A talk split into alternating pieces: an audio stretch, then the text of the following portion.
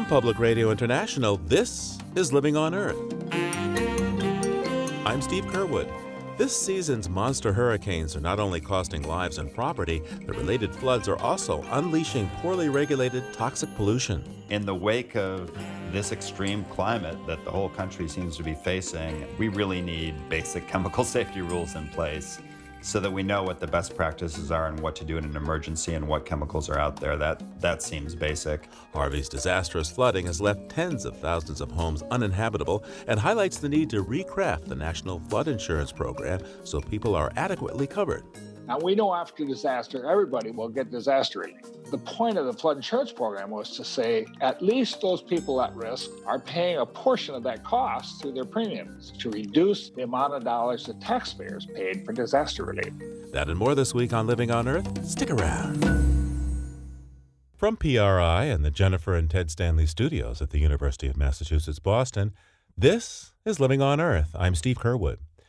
This year's deadly hurricane season is running up a staggering tab in terms of lives lost or disrupted, homes damaged or destroyed, and major shocks to our economy, ranging from huge business and government losses down to spikes in gasoline prices. But there is another cost that is literally below the surface in many cases, and that is the toxic and infectious pollutants which the storms have released into the air as well as the water. In the Houston Beaumont Port Arthur region of Texas, benzene, toluene, hydrochloric acid, and sulfur dioxide are just four of the dangerous compounds already known to have been released by the unprecedented flooding from Hurricane Harvey. The region is home to some 3,700 gas, oil, or petrochemical businesses and over 40 Superfund sites. And officials and activists are just beginning to assess the storm related human health risks, among them the Sierra Club. Cyrus Reed runs conservation efforts for Lone Star Sierra, and he joins us now. Welcome to Living on Earth. Thank you so much. I'm glad to be here. Hey, what concerns you most about the industrial pollution so far in southeast Texas in the wake of Harvey? Well, first of all, it's just the incredible concentration of these industrial facilities in close proximity to where the hurricane hit, and more importantly, in close proximity to millions of individuals. So it's really the cumulative effects of all those refineries, all those chemical plants, all those hazardous waste sites, all those Superfund sites, all within the larger Houston, Beaumont, Port Arthur, all the way down to Corpus area. So, how soon will we know exactly how much chemical pollution uh, is out there from this storm? Well, I don't know that we'll ever know exactly. So, both the TCEQ, Texas Commission on Environmental Quality, and the EPA, frankly, put in some temporary rules in place which gave some flexibility to the industries in the immediacy of Hurricane Harvey. So, a lot of these reports that are required under law to be reported are really being done on a voluntary basis. But what we have seen is more than 2 million pounds of different chemicals being released as part of either emergencies or emergency shutdowns by some of these refineries. But we've also seen spills when there have been accidents. And big concern for the community is the Superfund sites, 13 of which were flooded. Talk to me about the San Jacinto waste pits, uh, Superfund sites. What's in there? What's the risk to public health if uh, the water dissolves or somehow releases those chemicals? Well, it's already been a problem at this site, right? These are old chemical sites, old chemicals that have been buried there. A lot of it is dioxin. Dioxin is a highly dangerous toxic the EPA has already come up with an initial cleanup plan, but in the meantime, they had only a temporary cap on some of this area. And there is a difference of opinion about whether that cap has been breached. We have an organizer in Houston that's been to the site and says it's been breached. There's the potential that contaminants have gotten out into the environment and into, frankly, into neighborhoods in that area. EPA is continuing to say, we're assessing it. We don't think there's any immediate danger. Now, the explosion at the Arkema chemical plant is the most obvious example of an industrial site malfunctioning after Harvey and actually being able to see what's going on. I mean, you get a fire and explosion and big black smoke. What was in that smoke? Well, again, I'm going to plead a little bit of ignorance because under the last administration, there were some rules that were passed, some new rules, chemical safety rules known as risk management plans that companies, refineries, and chemical plants were supposed to be required to have that information on site and provide it in terms of emergency. One of the first things the Trump administration did a few months ago was delay that rule until 2019. So, literally, we had police and sheriff department responding to an accident where they didn't have a full list of the type of chemicals that were on site and could be released. You know, the main one was a peroxide, a hydrogen peroxide, but there may have been other chemicals released that we don't know about. What's your understanding of why the event at the Arkema plant happened and, and what risk might still remain? It really has to do with the chemicals that they were storing on site need to be refrigerated. So when the power went out, those chemicals were highly volatile and reacted. And so, although they apparently had a backup power system, it also didn't function. They knew it was going to explode. They said, people might want to evacuate a couple miles away from this facility because this thing is going to blow at one point. So you have people living near these Superfund sites that have been flooded, along with some of the refineries and chemical facilities. What are those folks who live nearby? What are they noticing, and what are they experiencing firsthand? I'm not there, but according to our organizers and people we've spoken to, there is much confusion in the Houston area and north of there in Beaumont and Port Arthur whether people should return to their homes or not, whether the testing's been done to make sure it's safe or not. Honestly, a lot of people are returning to their homes, even though the, the testing hasn't really been done. So we've had not only the Superfund site and the Arkema explosion, but there have been some spills at places like the Valero facility and the Chevron Phillips facility and the Chevron terminal, where we don't know whether that threat has been remediated yet. And yet people live in those areas and are returning. And then you couple that with the fact that, not even talking about industrial and chemical plants, we also have a lot of, about a third of the wastewater treatment plants in the area did fail and had overflows. There may be a lot of high levels of fecal coliform, you know, poop that got out there and is still either in puddles or in the soil that people need to be careful about. As we're speaking, we're closely watching Hurricane Irma, and it seems that Harvey was a long time ago, but it wasn't so long ago we were looking at pictures of people wading through waist deep, even neck deep water. You're telling me that this water likely had well, some poop along with some toxic chemicals, along with, I mean, what were people exposed to? What's the health risk here? Well, according to the TCEQ, of the 1,200 wastewater treatment plants in that general area, 800 of them were working, which means about 400 weren't working. And we have almost 100 reports of wastewater overflows at some of those plants. Now, if people who waded through that then cleaned off, didn't put the same clothes back on, they probably should be okay. But there's going to, you know, a lot of people obviously are are cleaning out their house, replacing the the drywall because a lot of it is likely very contaminated. How can Texas move forward now with a just recovery that doesn't burden poor people and low income people of color in these areas who already obviously going to be struggling in the wake of this storm, not having a whole lot of capital resources to begin with anyway? Well, I think one is, as I mentioned before, we really need to increase funding for the basic testing to make sure these areas are safe to go back to. So that would be one step, and in particular, the Superfund, where we have large amounts of chemicals on site. But we also need to look at our rules and regulations. So the Trump administration decided to delay these chemical safety rules in the wake of this extreme climate that the whole country seems to be facing, we really need basic chemical safety rules in place so that we know what the best practices are and what to do in an emergency and what chemicals are out there. That that seems basic. The other is we have what's called the Railroad Commission of Texas, which does not regulate railroads. It regulates oil and gas. It's a historical name, but they're one of our most important state agencies, and yet their rules are very outdated. An example of this is they don't require subsurface shutoff valves for oil and gas wells and for disposal wells in flood zones and in hurricane zones. And it seems like a basic thing is we should have shutoff valves. So when there is a storm, we can shut off those wells and make sure they don't leak.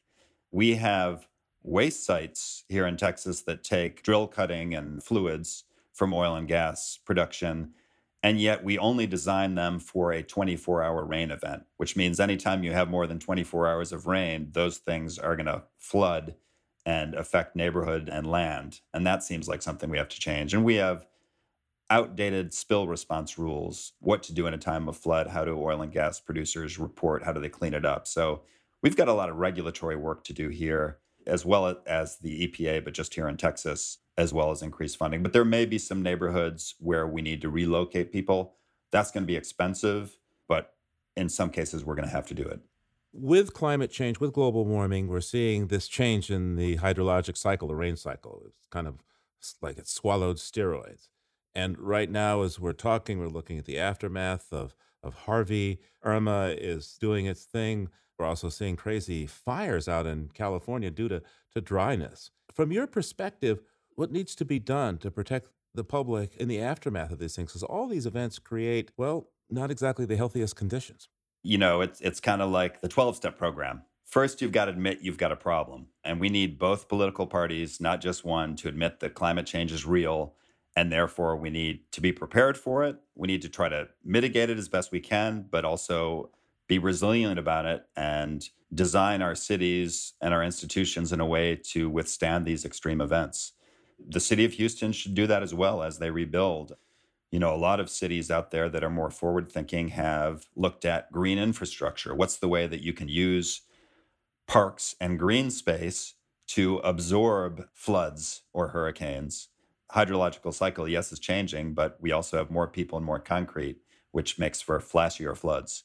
Cyrus Reed is the conservation director of the Lone Star chapter of the Sierra Club. Thanks so much for taking the time today. I appreciate it. Thank you.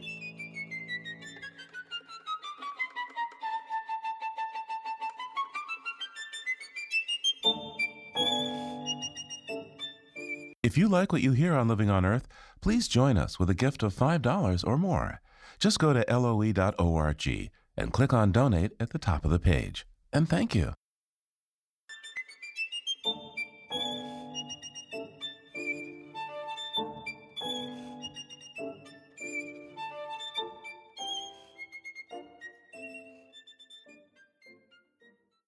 Few people actually buy federal flood insurance. While premiums have been rising, they don't cover claims, and the program runs out of cash on September 30th unless Congress acts. Flood insurance needs a rethink to put it on a sound financial footing, and the U.S. needs new policies to help mitigate future disasters. Well, in a recent Washington Post op ed, two flood risk experts, Larry Larson and David Conrad of the Association of State Floodplain Managers, describe how the Great Flood of 1993 in the upper Midwest briefly focused federal attention on the importance of mitigating flood risks. But that sense of urgency quickly waned, and at risk communities, including Houston, Texas, largely ignored the need to mitigate flood risks. And here now to discuss the issue is Larry Larson. He's Policy Director and Director Emeritus of the Association of State Floodplain Managers. Larry, welcome to Living on Earth. Thank you very much, Steve. It's good to be with you. Now, so Larry, you clearly hope the nation would learn its lesson after the 1993 floods. How close did we come to getting flood policy right at that point, uh, in your view? Well, I think in terms of national policy, we did something after 1993 that we had not been doing prior to that. Prior to that, both in disaster relief and our flood programs, we were telling people we will help you rebuild after a disaster, but we will only make you whole. We will only build you the way you were. We will not help you mitigate. We started to do mitigation after 1993. About 10,000 structures were bought and they were moved out of the floodplain in the 1993 floods. That was the first time we did that. So now, after a flood, the disaster program will not only help you rebuild, there's a portion of the disaster program called the Hazard Mitigation Grant Program that communities can put uh, together an application and send to FEMA and the state saying, here's a neighborhood of 50 homes that were flooded. The ones that are really low, here's an application. We'd like to relocate those people out. The other ones, we'd like to elevate three feet so they're above the flood level, and then people can afford the insurance. And it's cost effective. It returns $4 for every dollar we spent. In the case of flood, it's $5 for every dollar. And we do the same in the flood insurance program. Policyholders actually fund a mitigation program called the Flood Mitigation Assistance Program at $175 million a year. FEMA uses that money and tries to focus that money on buying out those severe repetitive loss structures. It's the ones that are really draining the program. You've heard those stories about 25 to 30% of the claims are from those 2% of the, the policyholders. So that's one that they try to focus on. So, what is the present tab now that the federal government is picking up in terms of disaster relief? Well, about 30 years ago, the federal government paid about 24 cents on the dollar for disaster relief. Now it's about 76 cents. So, what we're saying is uh, the federal taxpayer is picking up more of these costs. Well, if you look at where floods are happening, the big floods are happening in states that may do the least in terms of preventing flood damage. And then, of course, Congress says, well, this was a major disaster because nothing was resilient. So now instead of giving you 75 25, which is a standard cost share for disaster relief, 75 fed, 25% non fed, we'll give you 100% fed. You know, so it, we're kind of encouraging bad behavior with some of those policies. We've got to quit incentivizing poor behavior and instead let's incentivize good behavior. What about allowing people to build in these areas that have been known to flood and get insurance now? Why can people do this now?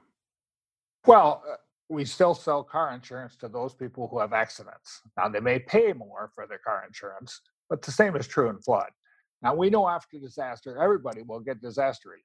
The point of the flood insurance program was to say at least those people at risk are paying a portion of that cost through their premiums. So it makes sense for those in the floodplain to actually buy the insurance. We don't want to say don't buy the insurance because then we're only going to have disaster relief, taxpayer dollars to help them after the flood. So uh, we need to better marry the flood protection standards in the NFIP with the disaster program to say, wait a minute, if you do a better job of making sure new development is at less risk of flooding, you'll be getting a better portion of disaster relief. So we got to build in some kind of incentives. There was a proposal to do that the last administration eh, that's still being considered by this one called the disaster deductible, saying to the states, every state will have a deductible that you must pay before we come in with the federal taxpayer dollars after a disaster. But the more you're doing to reduce floods on new development and redevelopment, the more credit we'll give you so that your deductible goes way down. And you you may be already doing enough that you have no deductible. By the way, um, why is it important for the nation to really get its flood risk mapping up to date? And how comprehensive is is the mapping of flood zones uh, today? Maps are the basis for uh, what communities do in guiding development. They need that map. There are in the United States about three and a half million miles of coastlines and rivers that have floodplains. The NFIP has mapped about 1.2 million of those miles, so that's about a third. So that means we have two thirds of the floodplains in the United States that have not yet even been mapped. Now, a lot of those are out in smaller communities and rural areas. And because FEMA has focused on doing highly urbanized areas where they have the highest policy count, where they want to have as good a map as they can to get their premium rates determined. But the problem is now that we we keep redoing those maps instead of going out into the what I call cornfields and, and cow pastures, those are the areas we need to map now and get ahead of development because that's where development is occurring outside the urban areas and the suburban areas. A developer comes out and says, I'm going to put 200 homes out here. Do I need a floodplain permit? And the community says, I guess not. We, we don't have a flood map showing we have a floodplain out there, so go ahead and develop. They do that. And then later, FEMA comes along and says, well, we need to map that because there's development out there. They'll map it. And now all those people that built probably built two or three feet too low, and now they're going to have to buy flood insurance, and the premiums are going to be up because they didn't build high enough. That's where the screaming starts, and the people start shouting and saying, "Wait a minute!" And that could have been avoided if we would map ahead of development. It costs only one percent or two percent higher to elevate a structure two feet on the development cost. So if we can get ahead of development, we can start to prevent some of these problems. A number of folks said that in Houston, development was permitted in areas that made no sense in terms of floodplain. But how much did all that development affect the flooding in Houston? A tremendous amount. You can't pave over thousands of acres of what was wetland or a lot of it was pasture area and so on and not have an impact on runoff because you took all that pervious surface that would soak up water and turned it into impervious surface where the water simply runs off. How well can you guess what happened in Houston in terms of uh, an increased flood level due to this all this impervious surface that was there? How many feet do you think it might have cost people in in areas of Houston to pave it over so much? I can't really say. I mean, you could do a study on that. And Charlotte Mecklenburg found out that if their small watersheds fully developed, the flood levels would go up anywhere from two to nine feet. They mapped future conditions so that when people built, they would be safe when full development occurred. So that shows you what kind of impact development has on a watershed. We're doing a little better job of, of doing our studies on a watershed basis, but as you know, community boundaries don't match watersheds. So giving this community A to work with community B to consider the runoff and the impact that that development is going to have, that's one of the reasons we developed what we call the no adverse impact approach and try to help communities look at this to say, don't just look at what's happening in your floodplain, look at what's happening in your watershed. And if all that stuff is increasing your flood flows, you better account for that. That's a no adverse impact approach. What's under consideration now in the Congress in terms of reforming the flood insurance policy and I gather making an appropriate link to disaster relief with it? Well, the House bill has a heavy focus on allowing the private sector to sell flood insurance directly, which is kind of surprising because they opened it up in 2012 in the reform of 2012. And frankly, the, the private market is coming aggressively into the program now. It's selling private flood insurance throughout the nation now. They own they have a small amount. It's, numbers I've read are around 200,000 policies compared to the NFIP at 5 million. And our biggest concern with private flood is the way the bill was written, the private flood policies would not be required to pay a $50 a year policy fee that all NFIP policyholders pay. That money pays for about half of the cost of new mapping and pays for all the floodplain management, providing assistance to those 22,000 communities that belong to the program because they need to know what their role is. They need to be monitored. They need to understand their maps and know how to do the job. So we, we're very concerned about that in the Senate, what you're seeing is more efforts to address the mapping and say, let's get the mapping done, authorizing more money for mapping. That's not appropriations, you understand, that's authorization. But they also have a lot of stuff on mitigation, and that has to happen. There's a small piece of the flood insurance policy that's very important to mitigation. It's a rider on every policy that says you have a rider that provides money for increased costs of compliance.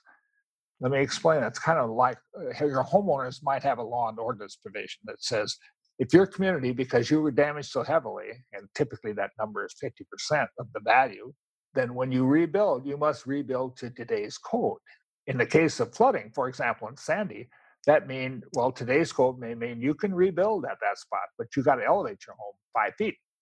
Well, that increased cost of compliance provision would provide you up to $30,000 to help you elevate and we like that. The problem is that it, we found out between Katrina and Sandy that it costs somewhere between 50,000 and 120,000 to elevate a building. So it, eh, for the person that had 50,000 in the bank, that 30,000 really helps. For the person that's living paycheck to paycheck and says, well, it's going to cost you 80,000 and here's 30, by the way, that's just another $50,000 loan they got to add on top of the loan they're already struggling to meet. So the Senate provisions are saying let's increase that to 60 or to $100,000 so that people can actually mitigate after the flood. And again, going back to the fact that if we help them mitigate, we're getting a four to one payback for the taxpayer. So let's get that done. Now, so that's a very important piece. And if, if that provision can be increased and the, the Senate bills do that, they increase that significantly, we think that that's a move in the right direction. Larry, let's step back for a moment. I want you to give me the big picture for the small person. So, if uh, I have a dwelling unit there in, in Houston and I had bought flood insurance, what kind of financial ride am I in for now for this, say, uh, $175,000 home that I have? Well, let's assume that, of course, you're only required by the law to buy enough insurance to cover your mortgage. So, on that $175,000 home you just talked about, if I had a mortgage for $100,000, that's all I had to buy. If I had a mortgage for $20,000, I only had to buy $20,000 with flood insurance. And unfortunately, the propensity of the average person is to buy the minimum amount. So if I had a $20,000 mortgage, I bought $20,000 worth of flood insurance. And that's all the bank cares because they know they're going to get their money. This program, in fact, the courts, in some court cases, the courts have said Well, this program was really designed to protect the banks, not the policyholder. So let's say that person had just had 20,000 and now I, I had four feet of water in my house. Well, one feet of water typically costs 20,000. Two feet of water costs 40,000. If you had four or five feet of water, you're probably looking at at least 50% of the value of that structure. You probably had $80,000 in damage. And if you were fortunate that your mortgage was high enough so that you actually had $100,000 worth of coverage, then you'll you'll get pretty good return. And if you didn't have flood insurance, now you're going to be at the whim of disaster relief. And the disaster program has two major elements. One is called public assistance, which BU builds roads and highways and sewer plants and water plants and all those public facilities, and individual assistance, which will provide some minimal assistance to individuals. It's usually temporary housing. That's authorized to pay up to 32,000 for a family. The average is about 7,000. Sounds to me that a lot of folks who got flooded out in this spate of storms are literally underwater financially and may be tempted simply to walk away from these homes. Well, we saw some of that happen. We've seen that happen in the past. And I think you're going to see more of that happen in the future because as we see these high damage amounts and people not having insurance, it's a problem. And until we get to the point where insurance is ubiquitous and it's probably going to have to be mandatory, our experience is that the only people that buy flood insurance are where it is mandatory to buy it. It's difficult for people to judge risk because people, first of all, don't think their area is going to flood. And if it does flood, they surely don't think it's going to happen to them. That's just the mindset of people, period. And that's that's a mindset that's very difficult to overcome. And that's one of the problems we face in trying to run a program. Larry, we're seeing rising sea levels with, with climate disruption. How, how does that affect the whole flood insurance uh, program? Uh, what we're going to see along the coast as sea level rises is the insurance companies and the bond rating companies are going to look at the value of that real estate. And frankly, at, when sea levels go up a foot or two, a lot of that real estate is going to lose value. And it's very high priced real estate. And suddenly those $300,000, $400,000 homes are going to go down to 100000 in value. Well, that affects the community's bond rating because that reduces their taxes, doesn't it? So as we see sea level rise, we're going to see this resilient factor playing well into the financial stability of the community. These are going to be tough issues that communities are going to have to address, and some are. The Miamis and some of the Florida communities and New York City is taking a very careful look at this and saying, we've got to prepare for this sea level rise. It is happening. It is happening now. And we've got to make sure that we're resilient as a community and that we stay financially strong. As we face uh, all of these uh, storm disasters this year, Harvey, uh, Irma, and who knows what else, how much comfort should we feel with the existing flood insurance program? If you were to give it a grade, is it an A, a B, a C, a D, an F? I would say it's about a C. I think it's a program that's very important. And frankly, 50 years from now, I would hope that flood insurance is actually sold by the private sector. It's part of your homeowner's policy. Think about it. That makes good sense. You would buy one policy for your home and it covers everything, including all, you know, floods, earthquakes, fires, what have you. But we need to transition to that in a smart way so that we don't lose the other key elements of that comprehensive flood risk management program mapping, mitigation, regulation. That's kind of what needs to happen if we want to get there. Larry Larson is a policy advisor and director emeritus of the Association of State Floodplain Managers. Larry, thanks so much for taking the time today. Thank you very much.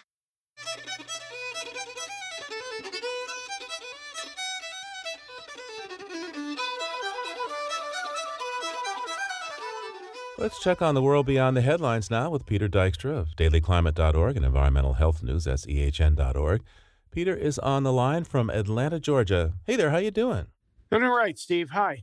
Let's start with mixed messages from the Trump administration on how it's planning to address pressing environmental concerns. Well, a lot of environmental advocates would tell you that a mixed message is the best messaging they've heard in a while from this administration. Yeah, that's probably true, but President Trump took two different directions on two key appointments dealing with climate change and climate policy. Jim Bridenstine is an avid pilot, and he's the congressman for Tulsa, Oklahoma.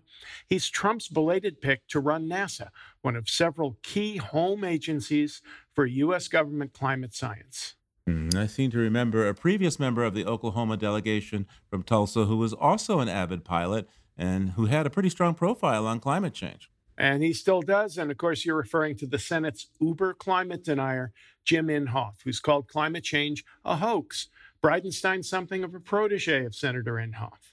Well, presumably not good news for the state of federal climate science. No, it's not. But over at NOAA, the number two slot is going to an actual scientist with an actual background in oceanography and an actual track record of concern about what the science says climate change is doing right now. Well, how did that happen?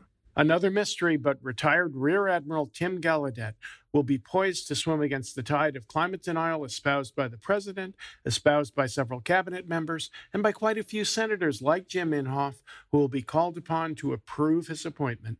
So, another policy head scratcher. Uh, what's next? Well, one of the fierce new stresses of 2016, thought to be here to stay, has pretty much been AWOL for the year 2017. Do you remember Zika? Oh, yeah, the widespread mosquito borne disease that caused so many birth defects a year ago. Well, in 2017, I'm happy to report that it's pretty much stopped.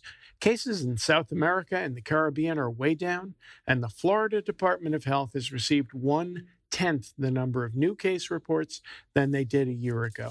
Well, that's good news, but uh, is there a reason for this decline? We don't know what the reason is, but let's take the good news where we can get it, whether it's in Florida or Latin America, even if it's good news with a bad news component. Uh oh, I thought there'd be a catch. What's the bad news? The vaccine making giant Sanofi Pasteur has been working on a Zika vaccine, but its partners at the U.S. Food and Drug Administration lost interest and dramatically cut funding, so no more vaccine project. It would have been nice to have a vaccine if Zika should make a comeback. Agreed. Hey, uh, Peter, finally, let's crack open the history books for this week. Sure, and let's set the Wayback Machine for the year 1900. The Great Galveston Hurricane of September 8th, 1900, could make a pretty good claim to being the storm of the century. Galveston, just 50 miles southeast of Houston, had already blossomed into a major vacation spot in the Gulf of Mexico. It was also a major shipping town to export cotton and the other goods of the great state of Texas. In 1900, the U.S. Weather Bureau was only 30 years old, and forecasting models didn't have computers or satellites or even wireless warnings from ships at sea. So we had no warning that a huge storm was bearing down on Galveston? Well, that's the thing. Actually, we did, but political rivalries got in the way. The storm had already done a huge amount of damage in Cuba, then it gathered strength across the warm waters of the Gulf of Mexico, and Cuban meteorologists tried to warn their American counterparts, but the American weathermen and the Cubans hated each other's guts, so the Cuban warnings went largely ignored. And more than, what, 6,000 people perished? At least 6,000. But you know, today with modern forecasting and instant communications and the painful lessons of Galveston and other disasters, the death tolls for comparably fierce storms in a bad hurricane year, like the one we're in now, is way down from the storm of the century of the year 1900. Peter Dykstra with Environmental Health News. That's ehn.org and dailyclimate.org. Thanks, Peter. We'll talk to you again real soon. All right, Steve. Thanks a lot. Talk to you soon. And there's more on these stories at our website, loe.org.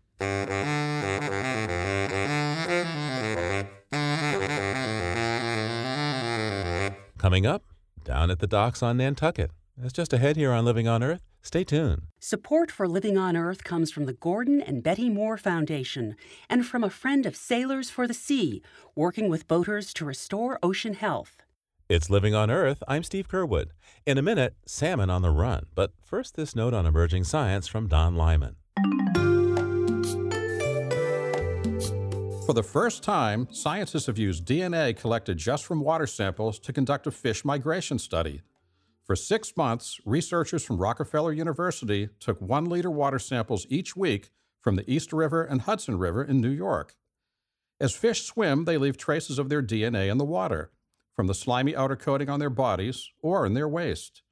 By using this environmental DNA, called eDNA, the scientists were able to determine which fish swam through the water on each test day. The eDNA data correlated with previous fish migration studies using trawls with fish nets that had taken many years to conduct. This new technique requires a fraction of the work and cost of trawling and doesn't harm any fish.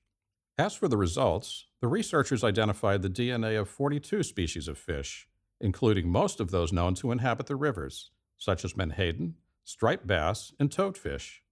eDNA also provided the researchers with a mystery, as they found DNA of species such as tilapia, salmon, and red snapper, species that don't swim in the Hudson River.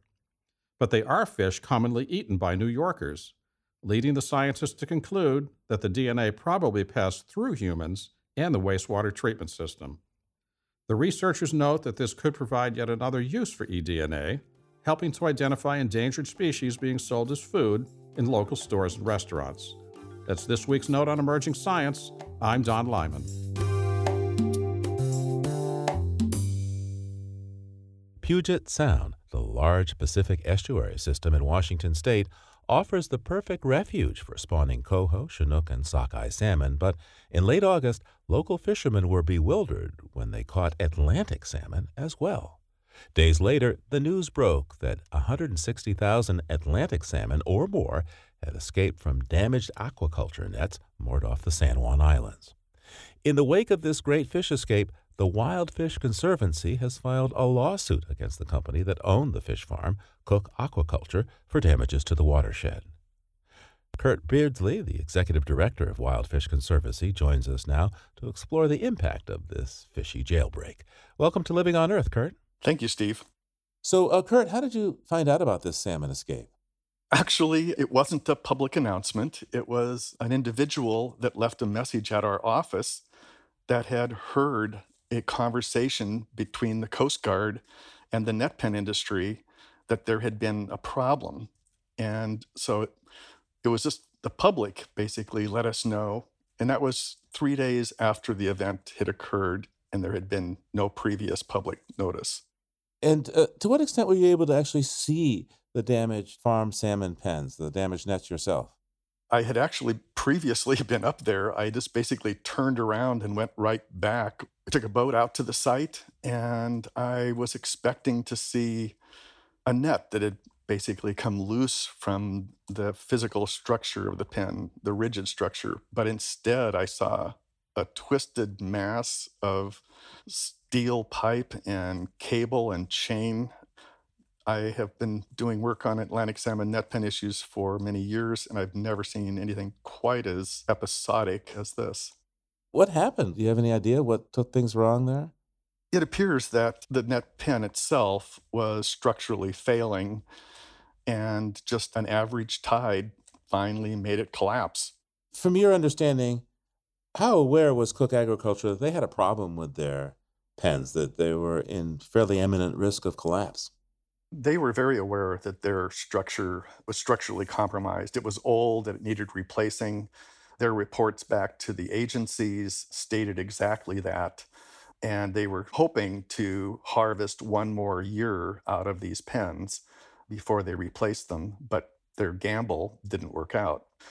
The sad part is, is that our agencies that are supposed to oversee this allowed them to fully fill these pens with 305,000 non native fish, they allowed them to risk the health of Puget Sound so this industry could get one more year's worth of growth. That is not very good oversight from my perspective.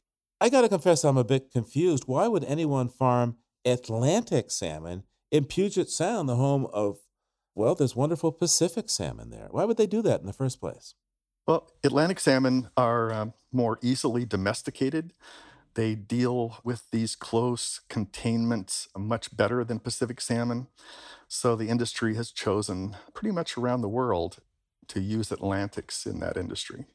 And what kind of impact was this type of open water aquaculture having on the region even before all these Atlantic salmon escaped? That's a great question. And um, it's one that I was hoping more people would learn about during this event because this was a catastrophic event that obviously caught a lot of people's attention. But what doesn't seem to get their attention is what happens every single day in Puget Sound. This industry is is highly subsidized, and I say that because they are they dump all of their waste directly into Puget Sound. On some occasions, they aside from fecal material, they'll also have pharmaceuticals or viruses or parasites that they put directly into Puget Sound. that are harmful for the health of Puget Sound and for all organisms that live in Puget Sound. So now that these Atlantic salmon are out in Puget Sound, some 160,000 of them, uh, more or less, I guess. What are the risks to the indigenous species? I'm thinking especially of the Chinook. What risks do these farm fish pose?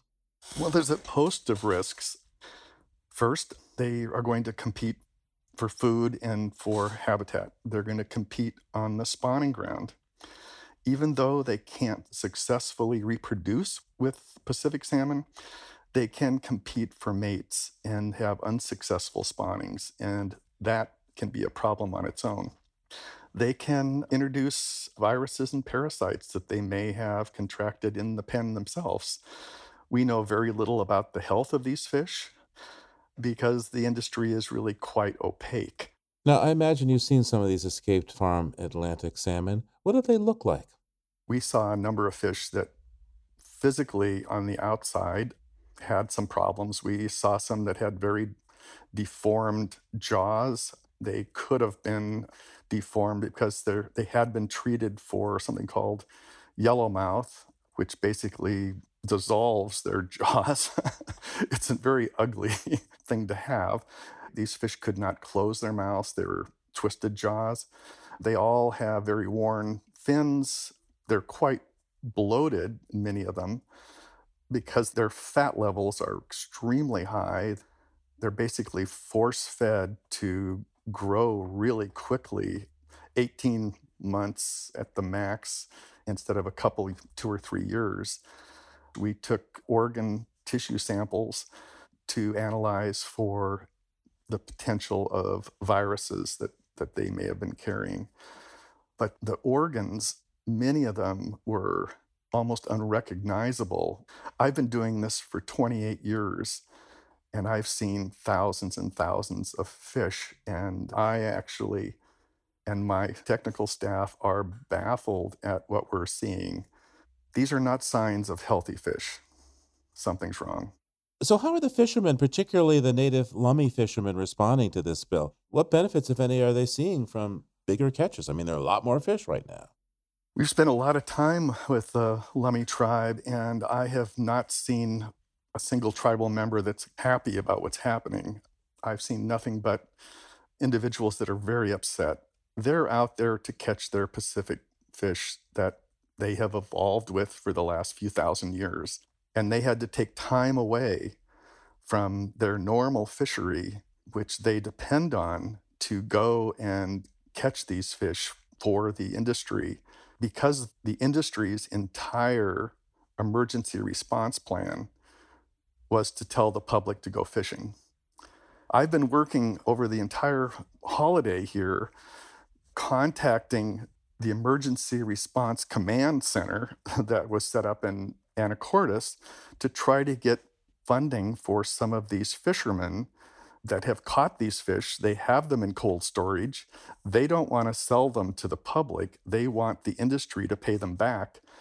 And the representative I finally got a hold of from Department of Fish and Wildlife said, the industry has no responsibility to pay the public back for cleaning up their mess. I'm sorry, but it was our government that permitted this industry. Our government works for us, they need to end up getting money from this industry to pay back these individuals that are now out great amounts of time and energy and money. It's just one more aspect of how this industry is just totally subsidized by the public. They get to use public waters for free. They get to have their cleanup for free, and it's just not right.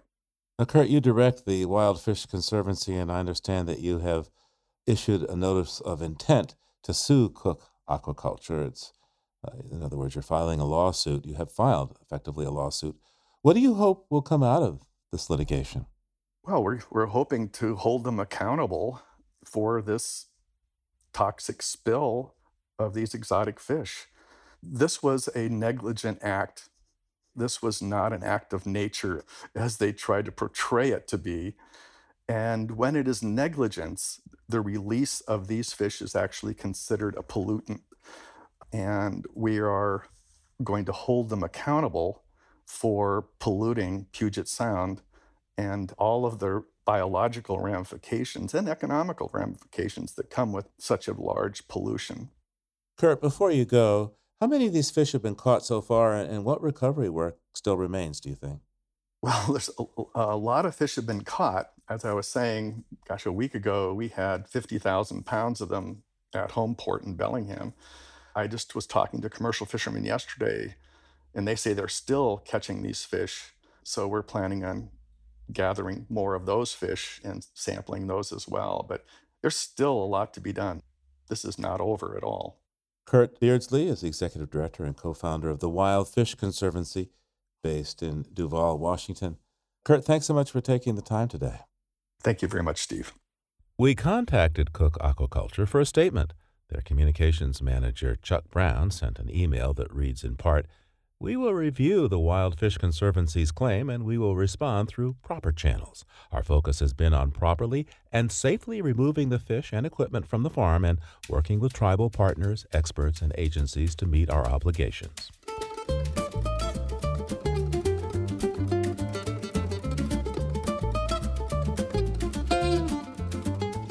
This summer, the Living on Earth team spent a week at the University of Massachusetts Boston Research Station on Nantucket Island to report on erosion and aquatic biodiversity.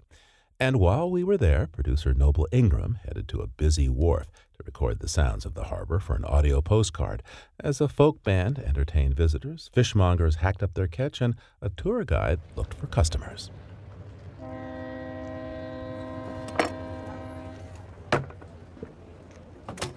This is a black sea bass. Cut it by its head, and then go down the spine, and then down the bottom, just kind of peel the fillet off.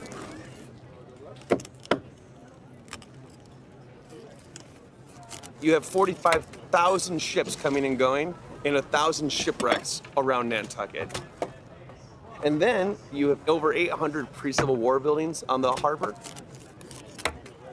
I'd say it's haunted. My name's Orion Cooling. I'm a, a docent and storyteller. This is a brand new thing we're doing in Nantucket. Um, uh, this is the first time Egan Maritime Institute has been offering guided tours. And to help it create a presence, we decided we'd, we'd costume it. So I was like, I will totally wear costumes and tell history of Nantucket. So earlier today, I was down here in my privateer costume, which is like three layers of wool, but it's all part of my weight loss training program for the summer, right? It's nonstop maritime fun for me. Right now, I'm wearing um, the summer keeper uniform. The keepers were uh, uh, the captains of the station, and their job was to hand select a crew and put them through incredibly rigorous training to become decent lifesavers. So the uniform I'm wearing, I'm wearing my my white um, breeches. I've got my um, spats and boots on. I'm wearing a blue vest and uh, my, my keeper hat, which looks a little bit like a train conductor hat. These are things we forget in America. The train uniform actually directly comes from maritime uniform. Our police uniforms come from maritime uniforms. Weird thing is like the Billy Club the police still use to this day goes back to a belaying pin on a ship where you make a line off to that's what the Billy Club was. Any other questions? What is this? This is an Appalachian Mountain dulcimer. Do you guys want to hear something? Mm-hmm. Yeah, sweet. This is what's called a fast haul shanty. Shanties are meant to time out efforts on boats, right? Um, so everybody's working together. This is meant for heaving lines, putting up the mainsail, right? So it has a heartbeat to it.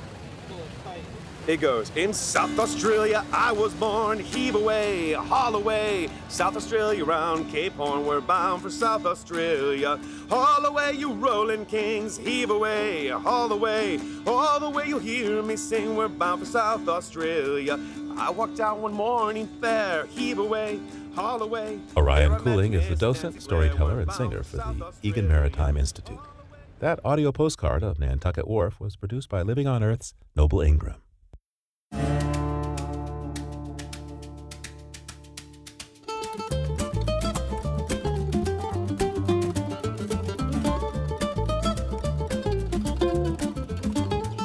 Living on Earth is produced by the World Media Foundation. Our crew includes Naomi Arenberg, Bobby Bascomb, Savannah Christensen, Jenni Doering, Noble Ingram, Jamie Kaiser, Don Lyman, Helen Palmer, Olivia Reardon, Adelaide Chen, and Yolanda Omari. Tom Tiger engineered our show with help Jeff Wade and Jake Rigo. Allison Lirish composed our themes. You can hear us anytime at loe.org and like us, please, on our Facebook page, PRI's Living on Earth, and we tweet from at Living on Earth. I'm Steve Curwood. Thanks for listening. Funding for Living on Earth comes from you, our listeners, and from the University of Massachusetts Boston, in association with its School for the Environment, developing the next generation of environmental leaders and from the Grantham Foundation for the Protection of the Environment, supporting strategic communications and collaboration in solving the world's most pressing environmental problems. Support also comes from the Energy Foundation, serving the public interest by helping to build a strong, clean energy economy.